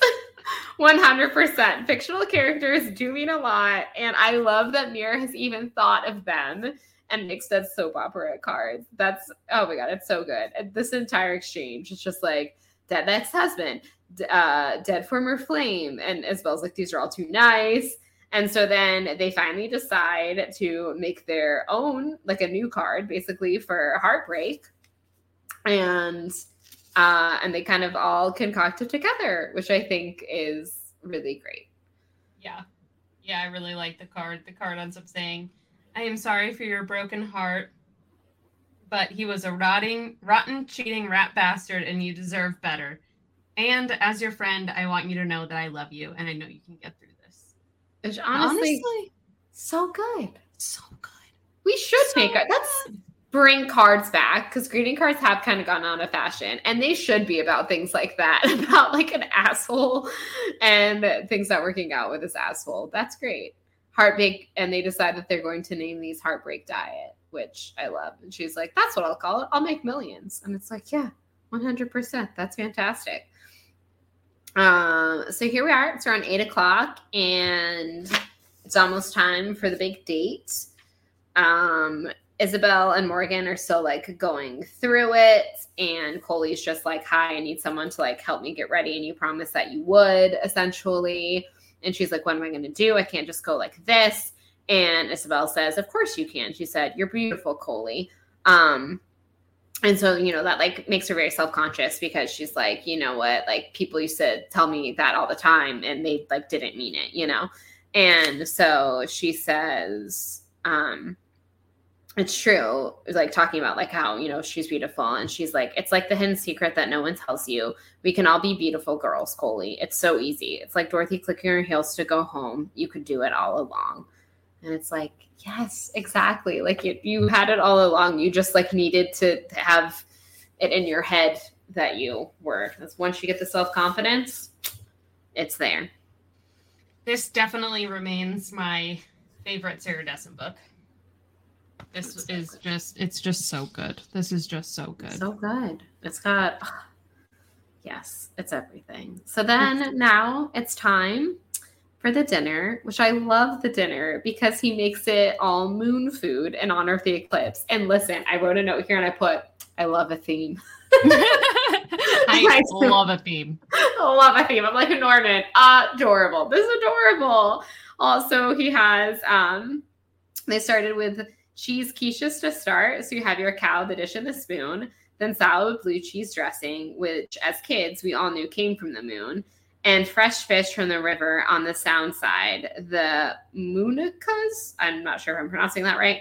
Um, a stretch, he said, but he'd run out of ideas. And finally, moon pies for dessert. Love that. Adorable. And I love moon pies. Yes. So yeah, they have a whole little uh, moment, and then she asks him. Oh, she'd been staring at this picture um, that he had part of his sunglass series, and it's his dad from when he first opened his car dealership. He did not pose for him. He it was a photograph, and he just like loved it. Um, and so she's kind of like complimenting him on that. And then she's all like, you know, growing impatient. She's been waiting to see this painting. Like, are you ever going to show me? And he says that he's he says she's impatient and asks yeah so and he finally he uh, gives her a bandana because he's all about the ceremony which again love that. Love a good love a good uh you know i love the pageantry.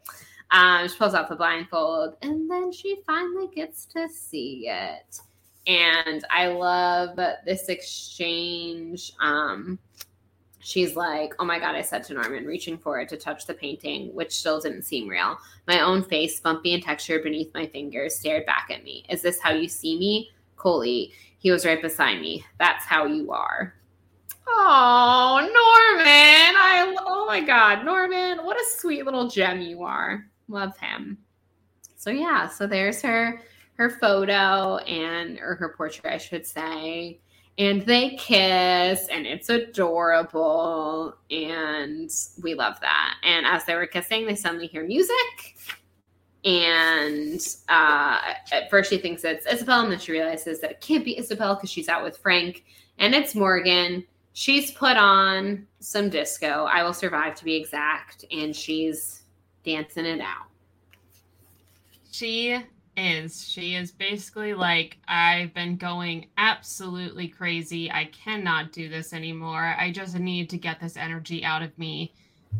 And she pulls Coley in and she's like, You have to dance with me. You are my friend. You have to do it. And even though, you know, Coley has all of that trauma with that central middle school dance, she says, I owed Morgan. So I closed my eyes and I let her pull me into the middle of the room, into the music. I told myself I wouldn't think about that cafeteria at Central Middle. When I danced, and I did, I thought only of that girl sitting on the back stoop of The Last Chance and her sunglasses and her lip ring. She wouldn't be afraid to dance, and neither was I. And of course, she's referencing the the portrait of herself. And this bitch, amazing. And then Isabel comes home, and they start dancing, and they kind of make up. So Norman, Isabel, Morgan, and Coley are all dancing, and Isabel's dead of a date leaves because he's like, nah, no thanks. And it is just a really, it's a nice moment, a little healing circle of dance. Yes. Dance it out, baby. Mm-hmm. And then chapter 15, the last one. Here we go. Very short chapter. It's only like two pages. Okay, like four pages, but still. yeah, it's very short. But yeah. basically, it's 12:15 and they all go outside to meet Mira to look at the eclipse and she they are all standing together and this is when we find out that that picture of Isabel of that picture of Isabel's cousin is in fact Isabel yep. which of course we knew that this whole time um so that's kind of like you know Isabel was also kind of a dork with glasses. Which dork? That's such a 1999 word too. Right. Um, what a dork. um, and it's so nice. And then they get all together, and Mira says, "Okay, you can start now." Which that just makes me want to cry. Did you cry reading that? I know it's like such an innocuous line. Like it like she's talking like she's being Mira and being like, oh, the moon, but it's just like like Coley, like, okay, like you can start now. Like your life officially starts now. Like everything that was in the past, you let it go. And like this is you from here on out. And I just was like, like mm-hmm. getting all emotional. I was like, a, whatever, four words had me like in tears the other night reading this. it was, it's just, oh.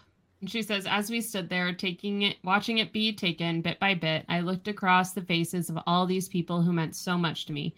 Two months ago, when the trade pulled into Colby, the thought that I would be who I was now seemed impossible. As impossible, in fact, as keeping the moon.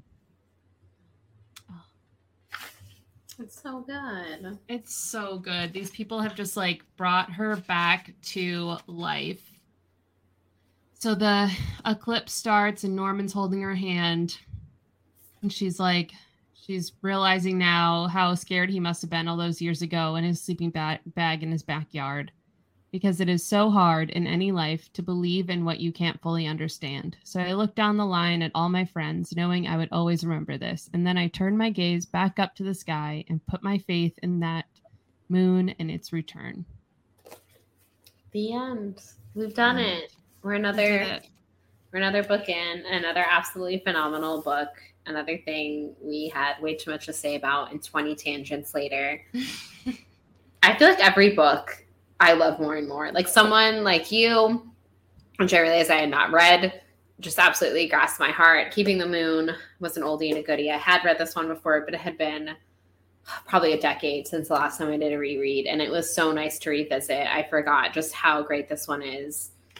Um, yeah, this was just it was honestly phenomenal, and I'm both very much looking forward to dreading the emotional turmoil that is coming up in the new year. So oh, hope yeah. everyone enjoys their holiday season because we're coming in fresh for the new year with Dreamland. Jesus Christ. Sure are. Everybody up your uh, antidepressants because yeah. it's gonna be triggering. There will probably be trigger warnings on every episode.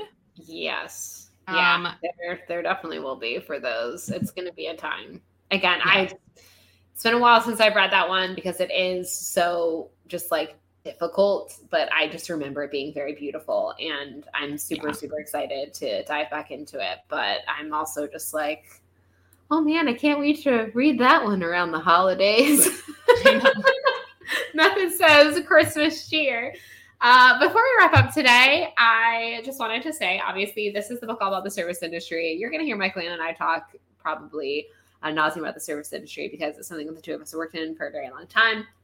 And it's where the two of us met. And so, of course, that's another reason why Keeping the Moon and just like the female friendships that are brought out in restaurants means so much to us. Obviously, this one, this one hit close to home, so to speak. But uh, we promised last week that we might come back with some more serving stories. I have a bunch of like crazy ones, but I'm gonna tell two more like two stories that are more lighthearted because we just ended on such a like happy, hopeful note. And I want to end this, our last episode of 2022 because again we're coming back with an emotional punch to start the new year so i want to end this year on a more happy hopeful note one is just kind of a funny story and this goes back to my applebee's days when i was hosting now, of course like many people in front of house work in the service industry started as a host at applebee's and worked there for hosting for a little bit worked my way up right Anywho, one of the greatest lines I've ever heard in my life. Like, I want it on a t shirt. I love it. I quote it to this day. And this happened like, I don't know, forever ago at this point, probably like over 10 years ago now. At this point is when I heard that, which makes me feel really old, but that's not the point. Anywho, so there I was. It was late. Applebee's, of course, open super late. And I hear this mother coming in with her three year old, which it's like, way past this three year old's bedtime, but whatever. I'm not here to judge. You do you, mama. And she comes in, and of course, Applebee's colors are green and red.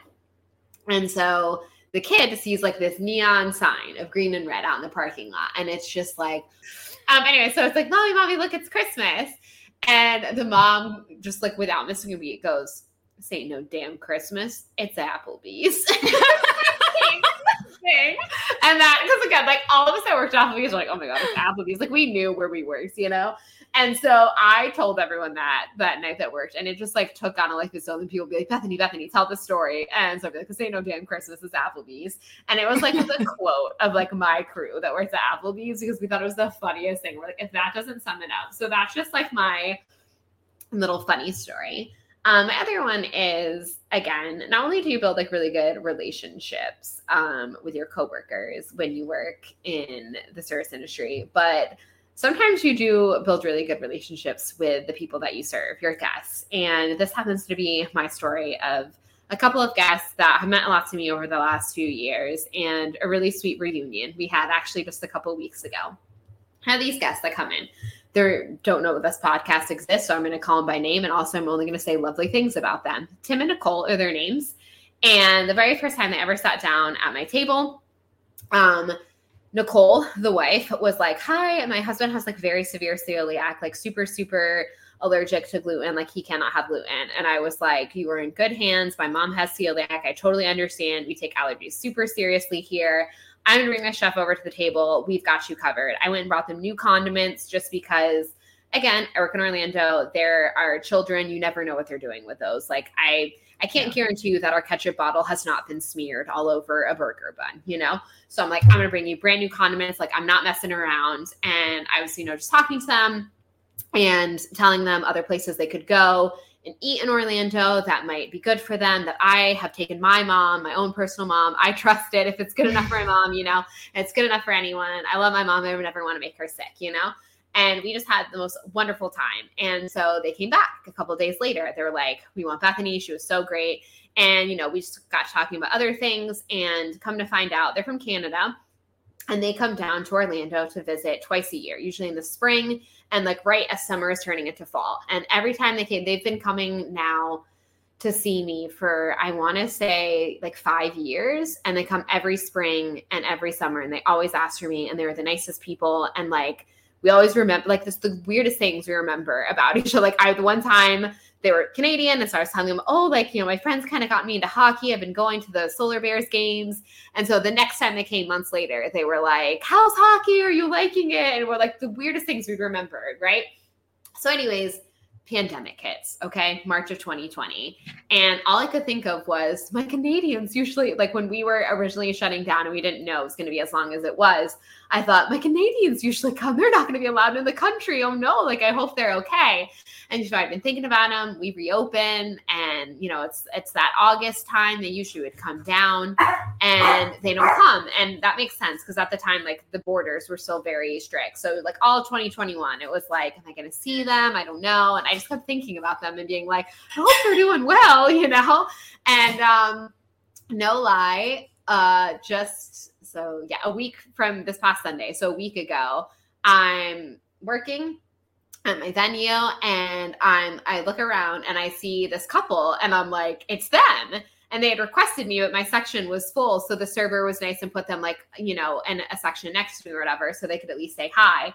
So, and anyways, long story short, the server that was next to me is actually one of my dear friends. And she's like, Oh my God, those are your regulars, like from years ago. Yeah, like, of course you can take care of them. Should I take care of them? And I kid you not, like, it was like, I got like emotional because I had not seen them since basically I guess it would have been almost 2019 because yeah, they would have come down in like August 2019, I guess, because their their next trip would have been in around the time we shut down in 2020. And so I was like, I thought about you guys and I wondered how you were. And they're like, we were so worried about you with the pandemic and we didn't know if you'd still work here and whatever.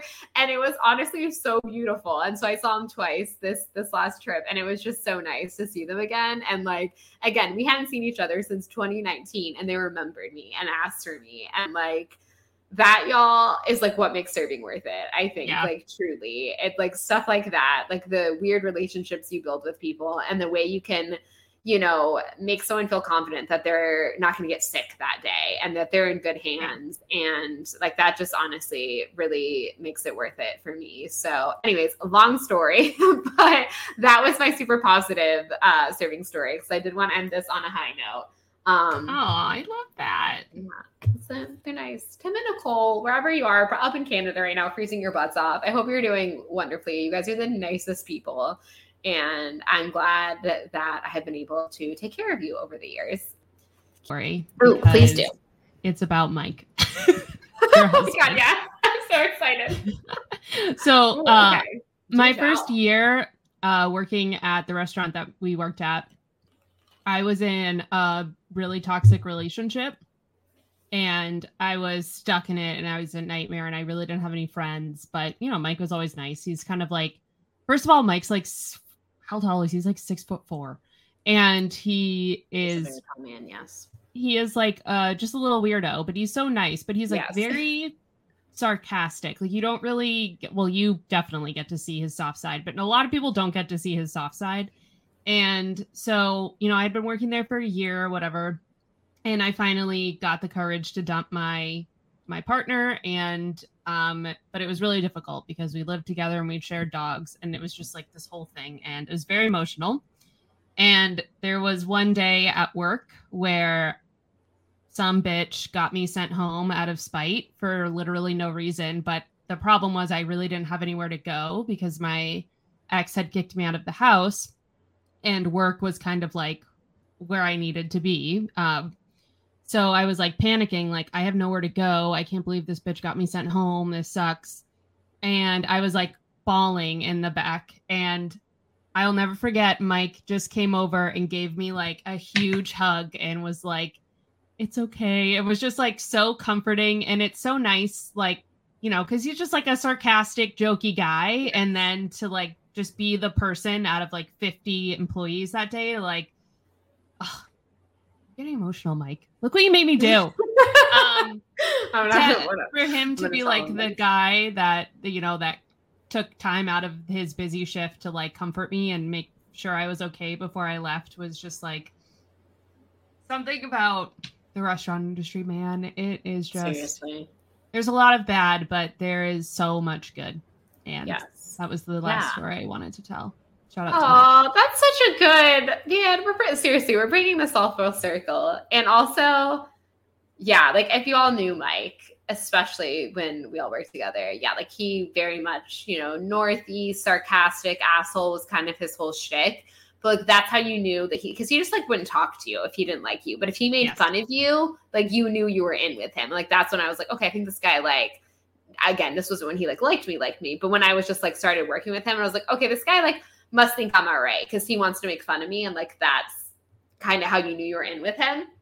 But yeah, like definitely not like a touchy feely guy at work. He's very sweet and sensitive with me, obviously, um, but not a touchy feely guy at work. But yeah, it's totally, you know, and I think that's why I like the character of Isabel so much is because we all have worked with an Isabel in the service industry. Like she is such a bitch and she is so like, I'm going to tell it how it is.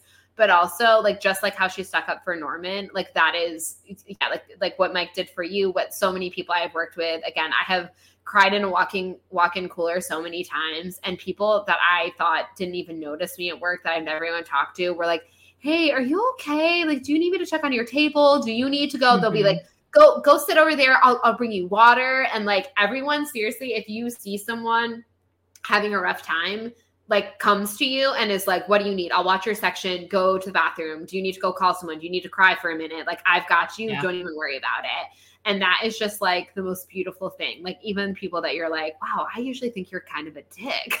Yeah. um, all of a sudden can come and like provide you like the best comfort and like exactly what you needed in that moment. And it is just and like and that's the thing is like you don't know what's going on. And like when people it's my PSA for anyone who's ever worked in the service industry. When you sit down in someone's section, you have no idea what is going on mm-hmm. inside of their, you know, and their life outside of this job. And there are so many things I have worked through. There's so many things I know my friends have worked through. And I'm just amazed that they showed up to work. And I mean, you have to, right? Because you need to yeah. make money. And the fact that we're still there and we're with a smile on our face and we're trying to provide you a service, like just be gentle with people because you mm-hmm. don't know what's going on in their life and you could really make or break their day, like 100%. And yeah yeah, that's my that's my soapbox. Be nice to your servers. Mm-hmm. They'll always do. remember you. They'll always remember you if you're nice, and they'll always remember you if you're not. I still have 100%. a bunch of I still have like trinkets and like little notes. Like people have, you know, working in Disney, lots of people give servers trinkets. So I have like a lot of trinkets and like a lot of handwritten notes from guests that I still hold on to and and like hang up and so nice. Yeah, I Be nice every, to people. every drawing that any kid has ever done for me, yep. I keep them like 100%. I still have all of them. And that is Same. literally worth more to me than any like tip at that table. Like the fact that they tip me after their child has just drew, drew for me a beautiful tiger. I'm like, that was the, that's all I needed. I needed your, and then when they like ask you your name and like, or like how to spell it, which like most of the time, like the mom or dad like has seen your name tag and they like help them out. But there's been a few times where like a little kid has been like, excuse me, what is your name? And I like know that they're about to like give me a drawing and be like, to Bethany. And then they'll be like, from Lila, age seven. And I'm just like, yeah. And I go around and I like show it to all my coworkers. I'm like, look what Lila drew me. I know. I like keep it in my server book and I like open it and I'm like, oh, I this is what I needed. Also, oh. my friend today gave me it seems a little weird, like the slower season gearing up for the holidays. Being in December is always kind of slow in Orlando. And my friend just randomly brought in Lisa Frank stickers. And I was like, oh my God. And so she's like, you can take some. And so I took a couple and put them in my server book. And one of them is a little teddy bear witch with a little rainbow cauldron. And I was like, I'm putting her in my server book. And anytime I'm stressed, I'm going to look down and be like, do it for her. oh, I love Lisa Frank. so good. Oh, good. But yeah, that's enough of our server rambling for now. Stay tuned, there'll be more. But yeah, seriously, from uh, us to to you, to all of our lovely listeners, I really do hope genuinely that you have a very wonderful holiday season. It is honestly my favorite time of year coming up. I am such a sucker for like holiday traditions and treats and lights and whatever you celebrate Hanukkah, Kwanzaa, Christmas, the New Year. I think we all pretty much celebrate the New Year, right? Yeah. All those holidays coming up. Please enjoy them. Enjoy times with friends and family. Like, just go tell all of your friends and family. Everyone, this is my assignment for all of you this holiday season. We're going to go be spending it with family. Some of our family you, you probably do and do not agree with. Um, but everyone be like Mira. And for all the family who wants to throw judgment your way around that, you know, holiday feast, just be in your mind and be like, I know who I am and I know my worth. And for all of the people that friends and family that you do love, be like Mira and please go and remind them of their worth because everyone needs to hear that sometimes. So, and, yeah. And if the holidays are extra difficult for you, know that me and Bethany love you and you matter to us. And yes. if it's a tough season for you, I'm really sorry, but I hope that you get through it. Do things that make you feel good. Take care of yourself. And yes. if you can't see your family because they're too much, don't see your family. It's okay. 100%. Um, but yeah, seriously, we love you all. Thank you so much. I love this little. Speaking of families, one of my favorite quotes is from the show Ted Lasso, and it's when they're around the Christmas. It's a Christmas episode, and they're all around the table, and he's like, "The family you're born with, and the family you make along the way." And this has been this little community has been the family that I have made along the way, and so I just want to wish you all a happy holidays. And yeah, if it's the holidays are not a good time for you, I just, yeah, like Michael was saying, I just want to echo that, that we send our love your way. So thank you everyone so much. We'll be back January 3rd. Come join us as we enter the dreamland. Tip your servers. Tip your servers. Keep things. Bye. Bye.